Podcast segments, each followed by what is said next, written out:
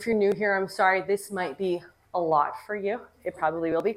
But as most of you know, I was a school teacher and an elementary school teacher. And so I thought it'd be fun today to do a pop quiz. Okay. I just want to see what I'm working with here today. Before I teach the lesson, I want to see what you guys can do. Don't get scared. Either you know this or you don't. It's not a pass-fail thing, anything. But since you're all adults, I think you probably need to be just slightly prepared because control issues are hard to give up. And so I'm going to prep you a little bit. Diego's my teaching assistant. He's going to come up and help me. And sound people, can you make sure, I think, that this mic is on? Yes? Check. Okay. Okay. He's going to hold that. You'll see what's going on in a minute. Okay. I have a button that makes some noise. And I want to see how each of you and how Redeem Church as a whole responds to it, okay? This is a 30-second quiz on how much of your inner child remains, okay? Raise your hand if you're ready. Yeah. Okay. Diego, are you ready? Absolutely. Okay. All right. Okay. I'm going to count to 3, and you are going to push this button, okay? We'll see how you respond. 1, 2, 3. Second dance party. Come on! Yes, I see you. Okay, good. A+. Woo! Come on. Yes. It's a long time. It's good. Feel good. Stand up.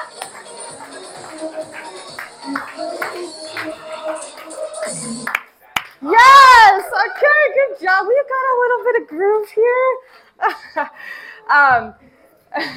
All fun aside, this idea, it's not my own. It's actually what we did at Young Life Camp. Diego is our youth director here at Redeem Church, and we partner with Young Life, if you're familiar, and we go on a youth camp for a week, and they do this skit, and randomly throughout the weekend, they push the dance party button, and everybody gets going crazy. I think we have a little clip for you I want to show you. Next slide, if you can. If not, then we have the picture. No. Will it work? It's okay. It's okay. That's totally fine. You know what? Young kids, you don't have to prompt them at all. I mean, 6, 13 through 19, the moment you hit that button, you don't have to prep them. They are up and going, and it was just a blast. And so I thought that would be fun to do today. And it's because I get the opportunity to teach on a concept or a term that comes up pretty often in Christian conversations. It's just part of the jargon. I mean, if you're talking with a Christian and this concept comes up, you're like, yeah, I know what that means. And it's actually really simple to understand. It probably falls under the same category as love God, love others. Like, yeah, we got that one. Bible basics, right? Bible basics or Bible 101. But before you check out and think this is going to be a simple concept, I don't really need that. It's the simplest things, intellectually speaking, that have the hardest time of taking root in our hearts, where the fruit comes from. And so the topic that I'm going to be speaking to you on today is childlikeness, okay? Childlike faith.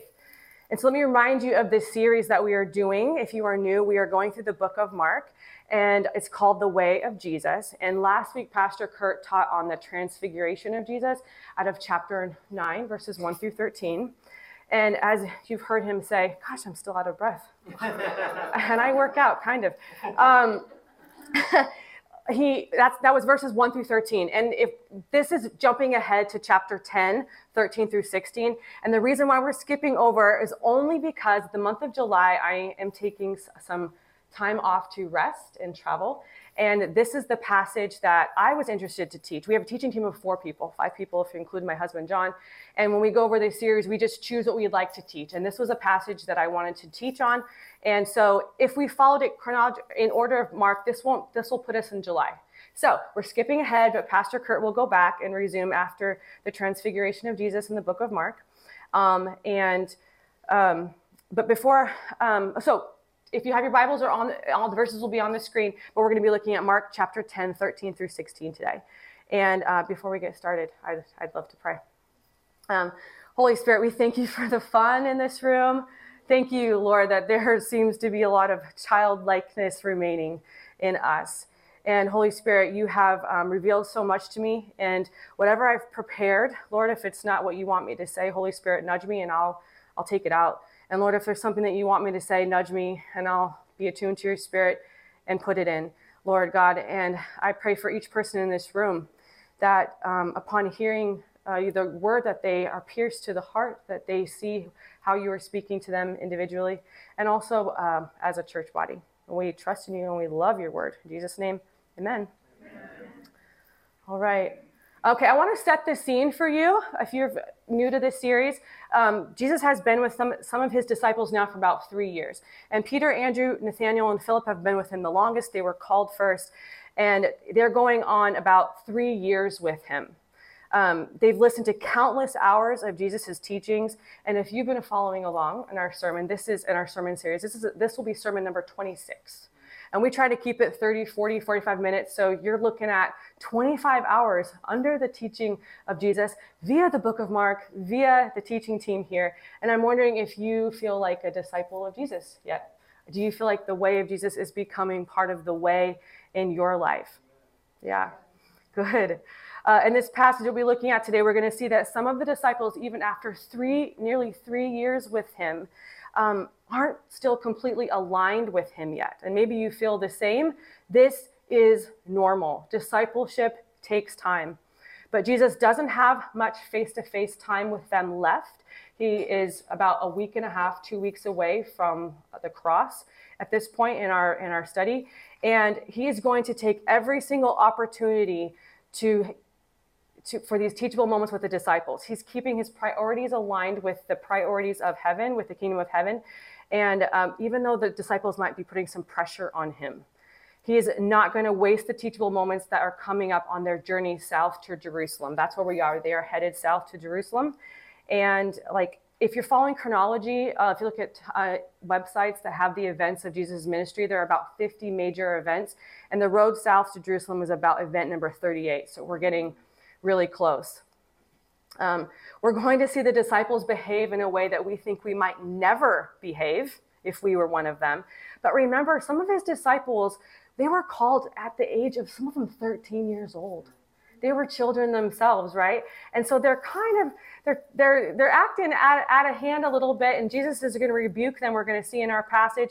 But he understands where they are developmentally, okay? These are teenage guys we're dealing with, you know? And so we got to give them some grace. But we're going to see also in this passage, Jesus getting indignant. This is one of his deep emotions. And he's probably responding to them just like a parent would of teenagers. Indignant means displeased, by the way.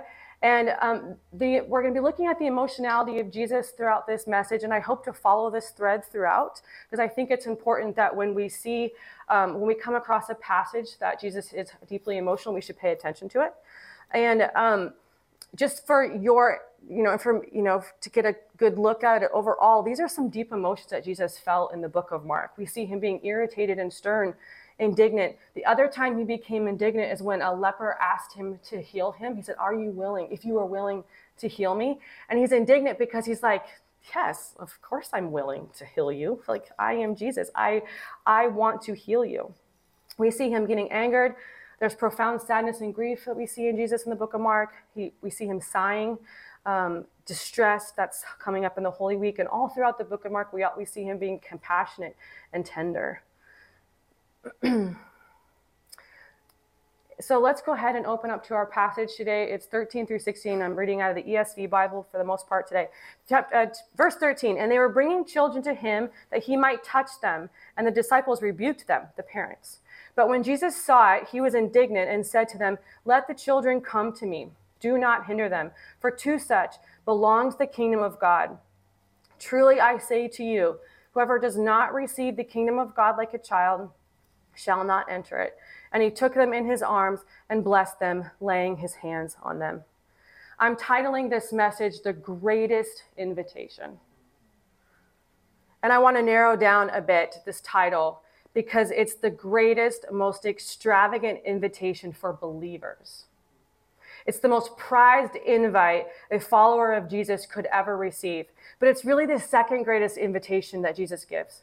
The first one is for all people. And we see this in John 3:16. For God so loved the world that he gave his only son, that whoever believes in him should not perish, but have eternal life. This invite states that every person, no matter what they've done, where they live, who they are, what color of skin they have, what their age is, anyone who believes, who chooses to believe that Jesus is the Son of God and chooses to receive his saving grace as payment for their sins, gets to live eternally with Jesus as a child of God. There's no other greater invitation than that. Believe and you will live. Now, the invite that I am talking about today is probably the most significant, priceless invitation from Jesus to believers, to all of those who have accepted the first invite. And it's this invite to childlikeness, to receive the kingdom of heaven like a child would in order that it may belong to you. Why am I using this language of invitation? Well, number one, it's for two reasons. You can choose to accept this invitation or not. And because there's going to be a party, there's going to be a dance party, and that party is called the Kingdom of Heaven. And that's what I want to focus on first, the reason why I or you would choose to accept this invite to be like a child. And I can't help but throw a basketball analogy in. I get to speak about 4 times a year, and I think I've done that every time I've spoken. I throw in a basketball analogy. And, okay, it's this. Yeah. Why would you choose to learn to shoot a three-pointer with a defender in your face? Or why would you choose to work on ball handling skills? Or why would you run intense defensive plays with other people? Because the game is so fun. The game is so fun to play because winning and becoming state champs, which I was part of a team that did, is amazing. It's the best party, but you don't get to experience that by playing video games on your couch. Yeah. You can go to the game, you can get entrance into the game, but you're not participating in the game. And the game is the kingdom of heaven. I'll get back to this topic, but before we dive into what Jesus meant when he said to receive the kingdom like a child, let's look at what the kingdom of heaven is like, according to Jesus. We find out what the kingdom of heaven is like in parables that Jesus used to teach about it. And it's important to note here when he chose to teach about the kingdom of God. If you look at the chronological timeline of Jesus's ministry, Jesus did not teach about the kingdom of heaven until after all of his disciples were called to him, till they were all with him. And it wasn't until he could point to an example of someone with childlike faith. This was, if you remember when I taught before, the woman with the issue of blood. This is an example of childlike faith. She goes, reaches out and touches his garment. She falls at his feet, and he says, "Woman, your faith has made you well."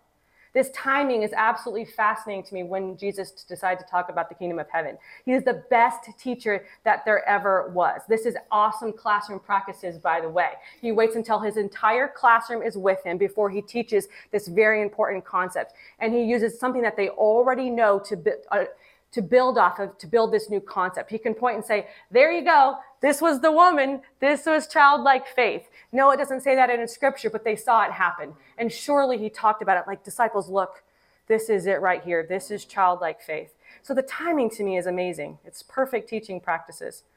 This is called scaffolding if you're a teacher. Yeah. So he uses the form of parables to teach about what the kingdom of heaven is like and how to receive and how to possess it. This first parable we're going to look at is in Matthew 13, and it's 31 through 32. The kingdom of heaven is like a grain of mustard seed that a man took and sowed in his field. It is the smallest of all seeds, but when it has grown, it is larger than all the garden plants and becomes a tree, so that the birds of the air come and make nests in its branches. To me, the kingdom of heaven is this nurturing garden. It starts out as a small seed and grows to become a tree that nourishes life. Another parable that Jesus uses to tell about the kingdom of heaven is 13:33. The kingdom of heaven is like leaven that a woman took and hid in 3 measures of flour till it was all leavened. And this is the one that Pastor Kurt taught on a few weeks ago. Very powerful message. Check it out. This to me sounds like infiltrating power that is put within you and has the power to transform you. And Matthew 13:44, the kingdom of heaven is like a treasure hidden in a field, which a man found and covered up. Then in his joy, he goes and sells all that he has, and he buys that field. To me, this is a gold mine of the most precious treasure, most precious element. And I love that Jesus gives us these images of the kingdom of heaven. Can you imagine the way that Jesus taught these, the emotions that he felt, the excitement, the passion? Like, guys, I could just see him sitting there and explaining the kingdom in these ways. And he doesn't say what the kingdom is. He says what it is like. And he wants us to keep in wonder because it's mysterious. This is the childlikeness that he's maintaining for them. He's not ruining it for them and saying it's like this and this and this. It's like it's like, and it's giving them, it's allowing them to hold on to that childlike wonder. The kingdom of heaven is like a treasure that when you find it, you become filled with such a priceless joy that it will cause you to do whatever you need to do to keep that treasure in your possession. This is big. And this next parable, it's similar to this one in that it makes you imagine that the search for the kingdom of heaven is like an adventure. Matthew 13:45. Again, the kingdom of heaven is like a merchant in search of fine pearls, who on finding one pearl of great value, went and sold all that he had and bought it. To me, the kingdom of heaven speaks to wonder. It speaks to adventure. It speaks to zeal. Someone who is on this great adventure to find a very rare treasure. And again, it's so priceless and precious that it causes you to cash it all in for this one thing. But how do you know when you have found a fine pearl, when you have found the treasure? You know, we see this all over the globe, people in search of things that they hope to add value to their lives. And we know that there is a spiritual realm and people are going to find something. But does this something that they find give them pure joy? Does it cause them to sell all that they own? These are the markers of it. The enemy is great at offering a knockoff of the real thing, but the Bible is clear. You won't even be able to recognize that you have found the real thing without the help of the Holy Spirit. John 3:3 says, unless one is born again, he cannot see the kingdom of God. New life in Christ gives you new vision to perceive the kingdom of heaven, to recognize it with your new spiritual eyes and ears. So to recap, the kingdom of heaven is a nurturing garden. It's an infiltrating power, or commentaries say it's the rule of God over your life. It's adventure. It's zeal. It's excitement. It is a mine of the most precious treasure. And it's the presence of the glory of God that allows you to perceive and understand it. And maybe you haven't found the kingdom of heaven yet, or God. It's synonymous, by the way. Or maybe you haven't sold all that you own to possess it, which is to say to make sure you're holding on to it. I'm here to tell you, and because those who have found the kingdom of heaven, we do not want you to miss out, because the kingdom of heaven is at hand now. Yes. I wish I understood this growing up. I really thought salvation was it, that heaven was the main prize, entrance into it. Let's look at Luke 17:20-21. Being asked by the Pharisees when the kingdom of God would come, he answered them, the kingdom of God is not coming in ways that can be observed, nor will they say, look, here it is, or there. For behold, the kingdom of God is in the midst of you. It's within you. The kingdom of God isn't something that you have to wait for until your body dies. The kingdom of heaven is happening right now. Eternity started the moment you accepted that first invitation. And Kurt's message last week on the transfiguration was so beautiful. Essentially, he asked the question, do you want more of the presence of God in your life? Yes, you do, right? Well, Jesus' message in this passage today is the how. How can you receive more of the kingdom of heaven in your life? How can Redeem Church as a corporate body receive wisdom, partnership, works to do, wonder, faith, adventure, zeal, more of the presence of God? It is through childlikeness. That's the answer. If you want to experience the kingdom of heaven right now, here in your life, this is the way. So obviously, most of us are about 15 years removed from childhood, right? Yeah, or more. More than that. I was being gracious. 20, 30, 40, 50. But do you remember when you played, you fell down, you took naps, you threw tantrums, you said the darndest things, you got dirty, were led by curiosity, zeal, and adventure, you wanted snuggles and hugs and kisses and handholds and treats? This is the business of childhood. But when we look at this list, we can see that kids really are not that useful. We don't need them to be. And certainly the children that were brought to Jesus by their parents were not useful to him. The disciples felt this way. Jesus, we have better things to do. We're on the journey south. You're about to die. Don't stop for them. So what is this business of childhood really all about then? Well, in a healthy, loving family, the relationship between parent and child is the source of pure love and joy. But generally, beyond that, childhood is training. In a nutshell, that's what it is. Parents training the child in the way that they should go. Parents using external pressures to bring about an internal rightness. And this happens by being together. Parents and children in a close relationship with one another, learning about each other. And this is exactly what is at the center of the kingdom of heaven. It's having a personal relationship with Jesus, not necessarily being publicly useful to him. We don't put our babies to work. We might start teaching toddlers to do small things, but it's all for their learning, not for our usefulness. My son Finley now is 9, and I will say that there are tasks that he does that are very useful to me. He likes to earn money for Xbox stuff, so he'll do dishes, some laundry, and take out the garbage, but I waited until he was developmentally ready. And this might be a word for someone here today. If you are new in Christ, his role is to parent you, to train you up. Your role is to stay close to him and learn from him and his word. And then out of your closeness with him, you will want to become useful to Jesus, to do his work, and he will send you out. He will. I'd like to give an example of what it's like to parent my daughter, Savannah. She's 8 years old, and since she was a baby, John can attest to this, and most babies are like this. There was moments of the day, inconsolable, she just needed to be held and rocked, and that was her thing. And I thought, okay, it's a baby thing. At 2 years old, there was some days where it was like, okay, redirecting doesn't work, disciplining doesn't work, timeout nap doesn't work. What she needed was to be held close, tightly, for a long period of time. And now at 8 years old, she actually has this language because she knows this about herself. Mommy, when I feel this way, I just need you to hold me. And it's hard because sometimes she's done something wrong and I want to discipline and I want to say, go to your room. But I'm like, nope. I know this about my daughter. I need to take her, stop what I'm doing, take her in my arms, and I hold her for a long period of time. John, isn't this true about her? It's just the way she is. And I suspect that when she's a teenager, you know what? I'm going to grab her one day when she doesn't want you. I'm like, you need this. You need this hug. She's like, no, Mom, that's so embarrassing. But just like I know Savannah needs closeness, Jesus knows that we do too. And just like I am happy and honored to give her that emotional and physical and mental rest through hugs and closeness, Jesus is ready to give that to you too, to me too.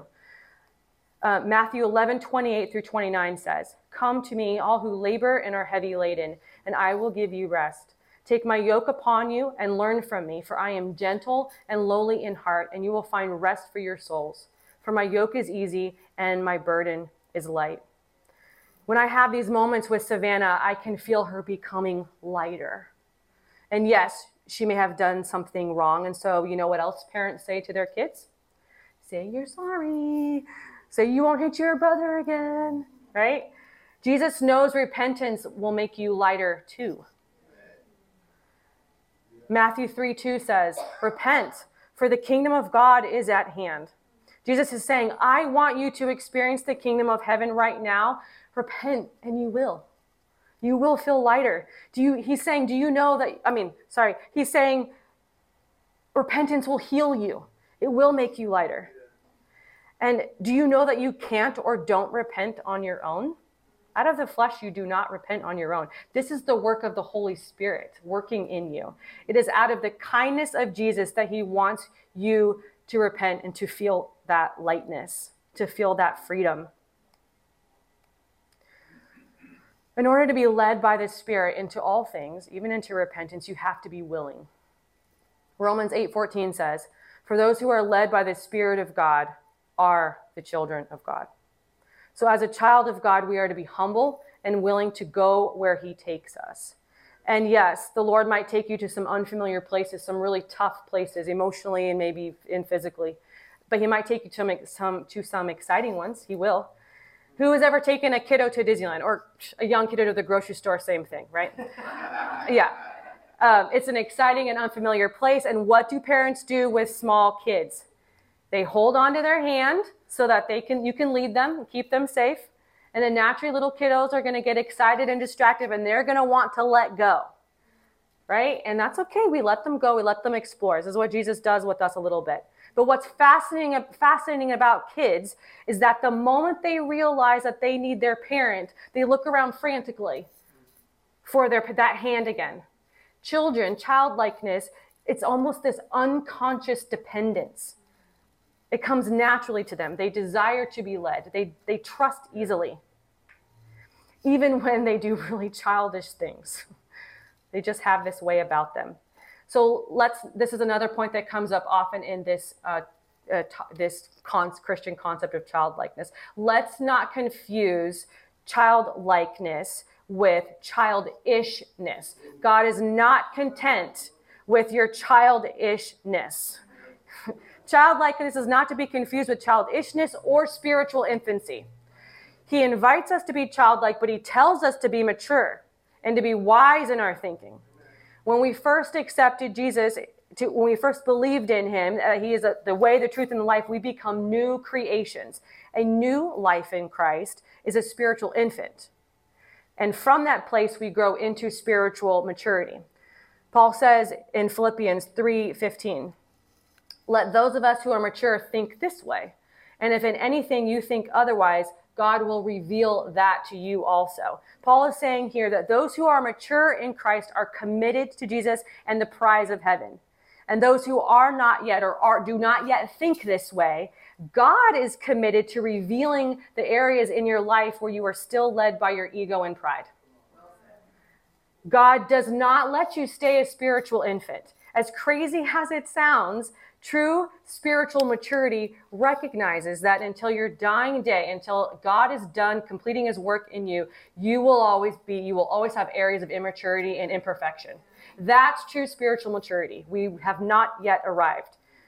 1 Corinthians 14:20 says, "Brothers, do not be infants in your thinking, be infants in evil, but in your thinking be mature."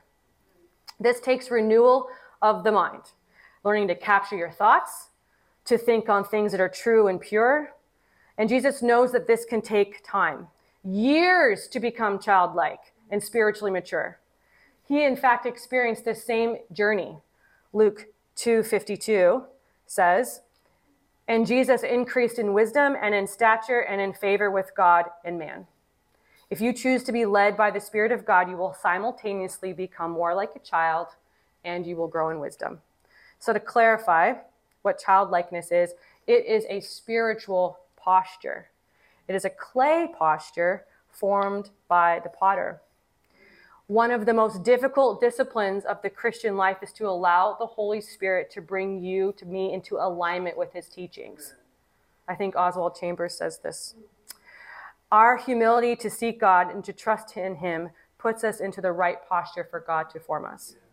I have this illustration for you. By the way, I'm the queen of props. Okay. Who's familiar with model magic? Teachers? Yes? Elementary school teachers? Had to keep it wet, so I could form it. Okay. This posture represents a bravado, okay? Stubborn, prideful. It represents all of the reasons why you can't or you're not going to accept or you won't accept Jesus's invite to be like a child or to allow the Holy Spirit to lead you. Could be fear that's causing you to stand like this. Let's look at Isaiah 64:8. But now, O Lord, you are our Father. We are the clay and you are potter, and all of us are the work of your hand. Jesus' power means that he came to make me into exactly what he teaches. If I am to be like a child, his spirit will make me childlike. Let me show you this process.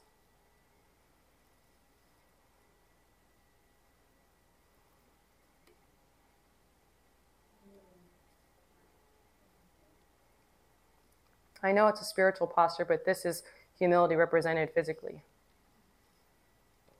And that's what happens. We go from proud to humble by the work of God's hands.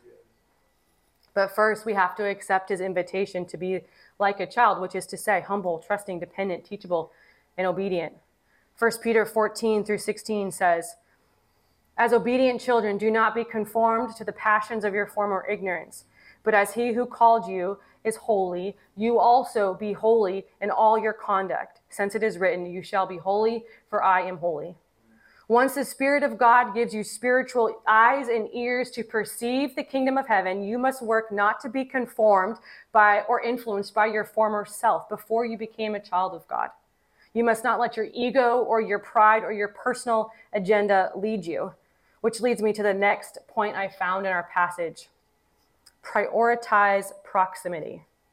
Let's look at the passage again on the screen, and I'm going to focus on the italicized part. Verse 13, and they were bringing children to him that he might touch them, and the disciples rebuked the parents. But when Jesus saw it, he was indignant and said to them, let the children come to me, do not hinder them. So some background on this part.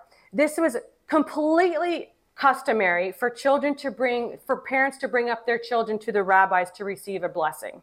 This would not have been an unusual scene. In fact, the disciples were, we're going to look at a verse in the Torah here in a moment, but the disciples' familiarization with the Torah might have been, the first five books of the Bible, might have been part of the reason for Jesus's indignance. The disciples would have known this significance of this kind of blessing that the parents were bringing their children up for. Commentaries say that the disciples probably felt that Jesus had more important things to do and that this time could have been better spent with adults. And so they were letting their agenda lead them. But we see Jesus here prioritizing proximity and showing tenderness to the parents coming up to him to receive a blessing. We see this in Genesis 48:8-20, where Joseph brings his two sons, Manasseh and Ephraim, to his father Jacob for a blessing. When Israel, Jacob, saw Joseph's sons, he said, who are these? Joseph said to his father, they are my sons whom God has given me. And he said, bring them to me, please, that I may bless them. Now the eyes of Israel were dim with age, so that he could not see. Joseph brought them near him, and he kissed them and embraced them. And Israel said to Joseph, I never expected to see your face, and behold, God has let me see your offspring also. Then Joseph removed them from his knees, so they were toddlers, and he bowed himself with his face to the earth. And Joseph took them both, Ephraim in his right hand toward Israel's left hand, and Manasseh in his left hand towards Israel's right hand, and brought them near him. And Israel stretched out his right hand and laid it on the hand of Ephraim, who was the younger, and his left hand on the head of Manasseh, crossing his hands. For Manasseh was the firstborn, and blessed Joseph and said, the God before whom my fathers Abraham and Isaac walked, the God who has been my shepherd all my life long to this day, the angel who has redeemed me from all evil, bless the boys. And in them let my name be carried on, and the name of my fathers, Abraham and Isaac, and let them grow into a multitude in the midst of the earth. When Joseph saw that his father laid his right hand on the head of Ephraim, it displeased him, indignant. And he took his father's hand to move it from Ephraim's head to Manasseh's head.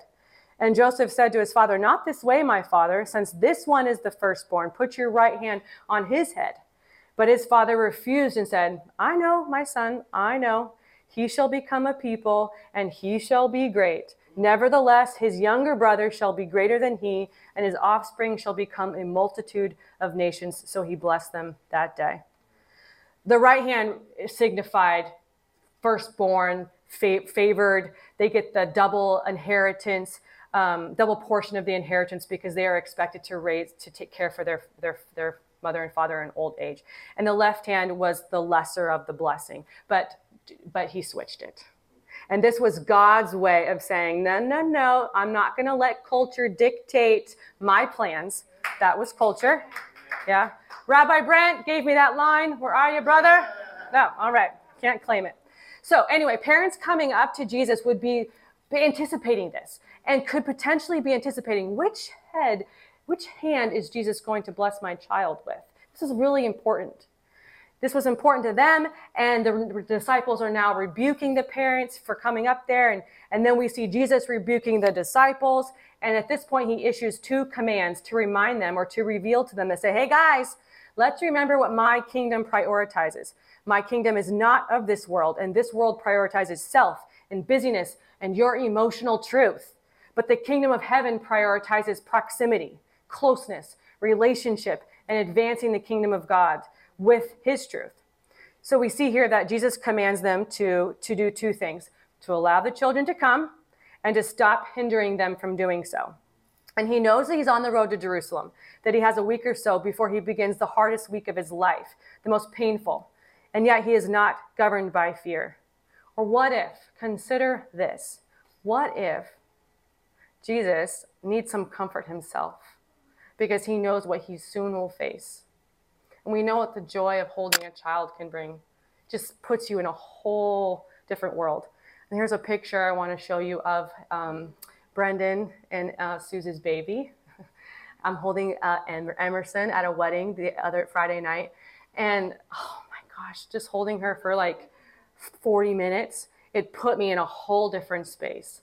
Comfort, peace. And in that moment it clicked, like, what if Jesus needed that too? What if he needed those children to sit on his lap and say, this is how I'm going to be filled up in my spirit to be able to go and do this hard work. I'm going to be filled up with joy and peace and presence. So whether Jesus was honoring tradition or needing the love and joy that only a child can bring, we see Jesus continuing to keep his priorities aligned with the kingdom of heaven. And he says, in my words, so this is my words, let them come to me. In fact, let me point out that this scene right here is the picture of how to access the kingdom of heaven. Do you see it?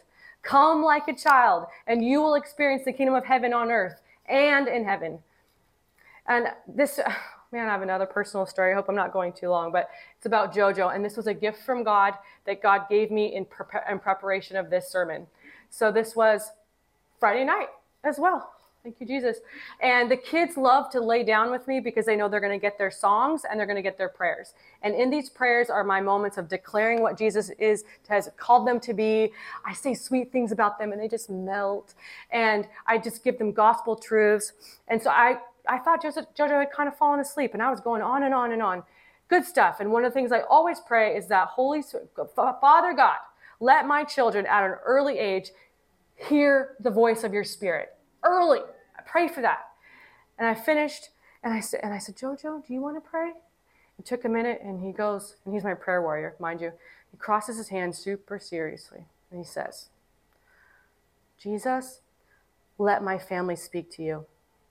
Let my family hear you. And he said something really personal about John, really personal about Finley. And he says, and give my sister Savannah, let her be courageous. And then he said, and this is, he didn't even know I was doing this sermon. He said, and help prepare my mommy to do her sermon. Let her do good. And I melted. I'm like, oh my gosh, my son is just, made me cry. So he finishes his prayer and I start crying. And I say, Jojo, your prayer made me cry. And he sits for a moment and then all of a sudden he starts shaking. He's like, he's crying. I'm like, Jojo, what's wrong? He's like, my heart is filled with so much joy. I feel so much happiness in my heart. And I said, are you scared, Jojo? And he goes, no, it feels so good. And I thought, Jesus, like, that he was being touched by the Holy Spirit in that moment. And I'm like, this is it. This is what it's a picture of true childlike faith. It's a posture for adults, yes, but you can believe it for your children too. It can happen. can happen. The Holy Spirit takes over little children. So that's my story about him, and it does lead me to my final point here. When we come to him like a child, Jesus blesses us. Come, receive your blessing.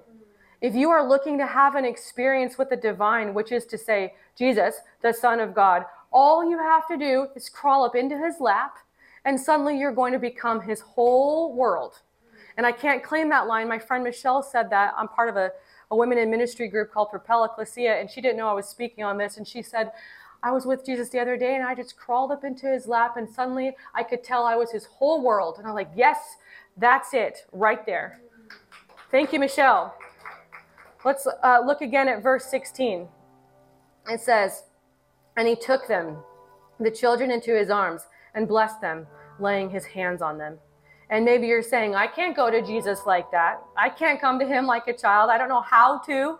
I don't know how to let go of my control or my worry or my fear. I can't trust like that. I don't have faith like that. I have doubt. I have unbelief.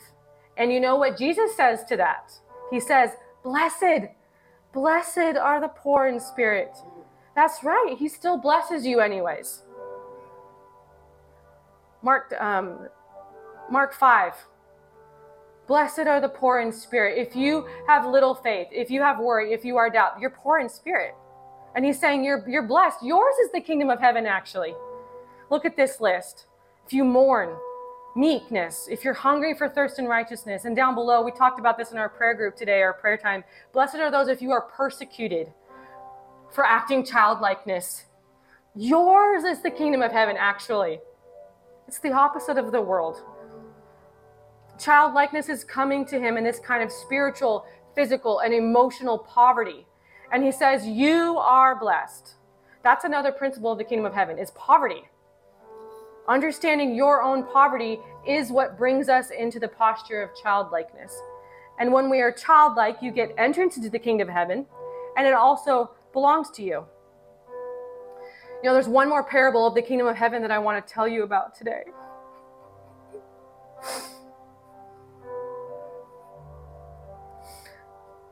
Matthew 13:47-50. Again, this is the burden of being a teacher of the word, these hard truths. Again, the kingdom of heaven is like a net that was thrown into the sea and gathered fish of every kind. When it was full, men drew it ashore and sat down and sorted the good into containers, but threw away the bad. So it will be at the end of the age. The angels will come out and separate the evil from the righteous and throw them into the fiery furnace. In that place, there'll be weeping and gnashing of teeth. And this means profound regret. It's like this, like, I could have lived my life different. And I want to show you this.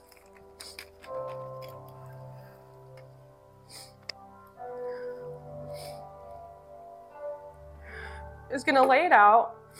And there's going to be people that are proud of all different nations. There's going to be people that had a little bit of faith and held out their hand. Like, a little bit, Lord. There's going to be people that fell onto their knees the last moment. Like, I see it. I believe it. And then there's the humble, the childlike. That's you and I. Pray for that. 1 Corinthians 5:10 says, for we must all appear before the judgment seat of Christ, so that each one may receive what is due for what he has done in the body, whether good or evil. This is why Jesus gives us these invitations to believe in him and to be like a child. He is so kind. He is so gracious. He wants to prepare us for the judgment seat that we will face. If we accept the first invite to believe in him, we get to enter heaven. Salvation allows entrance into the kingdom of God. You're in. Salvation is a free gift from God. But your eternal inheritance is different. This is your reward for living your life in humble obedience unto Jesus and for the ways that you were willing to advance his kingdom. The Bible is very clear about those who will not enter or inherit the kingdom of God. Galatians 5:19 through 21. Now the works of the flesh are evident: sexual immorality, impurity, sensuality, idolatry, sorcery, enmity, strife, jealousy, fits of anger, rivalries, dissensions, divisions, envy, drunkenness, orgies, and things like these. I warn you, as I warned before, that those who do such things will not inherit the kingdom of God. And let me encourage you, if you struggle with some of this, the Spirit of God can lead you right out of it. He will reveal it to you. That's his job. If you are currently do not have the Spirit of God living within you, or if you're unwilling to be formed and molded, then you might be stuck in some of this for a while. And this is why we pray first and foremost for the Spirit of God to have his way in our church, have his way in your life, to have his way in our city and in our state. God, help our country. And maybe you're not aware, or maybe it's been a while since you've thought of this, but the Bible tells us what kinds of heavenly rewards will be given to the faithful. The victor's crown, the crown of rejoicing, the crown of righteousness, the crown of glory, crown of life. I'm really excited about these things, these rewards, but I am most grateful that God gives us access to the kingdom of heaven right now in this fallen world. I'm grateful that he pours out his presence. I can't imagine living my life without him. He's saying to us, look, be like a child. Come to me and I will bless you. I will give you joy. I will transform you. I will give you wisdom. If you're dependent on me, I will send you on adventures, and I will use you to heal in my name. I will show you that all of the earthly treasures don't hold a candle to the treasures of the kingdom of heaven. If you trust in me, I will give you my easy yoke to bear. I will take your cares and your burdens. I mean, it's endless. The kingdom of heaven is a gold mine. And he invites us to do is to be like a child. And when we accept his invite, he will be the one to mold us. We don't mold ourselves. And for those of you who are mature, spiritually mature, you're like, yep, I'm living this childlike life. It's good. Awesome. What touched me here was now I get to teach my children about it. What touched me here is that I can always live even more of a holy life. What touched me here is that I'm not living for this world today. I'm living for heaven. It just changes. It's an invite that I accept every single day. It's not one invite to be childlike and done. I wake up with his mercies are new every morning, and he says, would you like to be childlike today? Here's how. I'm going to lead you. Now, this song that we're going to sing today, this is Providence of God. I wanted to pick a different song, and I texted Kevin and I said, this is what I'm teaching on. How about this song? He's like, no. I got one for you. And it turns out, I guess his wife picked this song. That's going to be coming up next. It's beautiful. God picked this set. God ordains all of these things. He works all these things out. So this song that we're going to sing, this is an invite for you. It's for you to come to Jesus. You can stay in your seat, but just, you know what, just in your mind, come to Jesus, crawl up into his lap and let him bless you. Let me pray for us. Thank you for your beautiful invitation to be childlike, and that you send out this invitation every single day.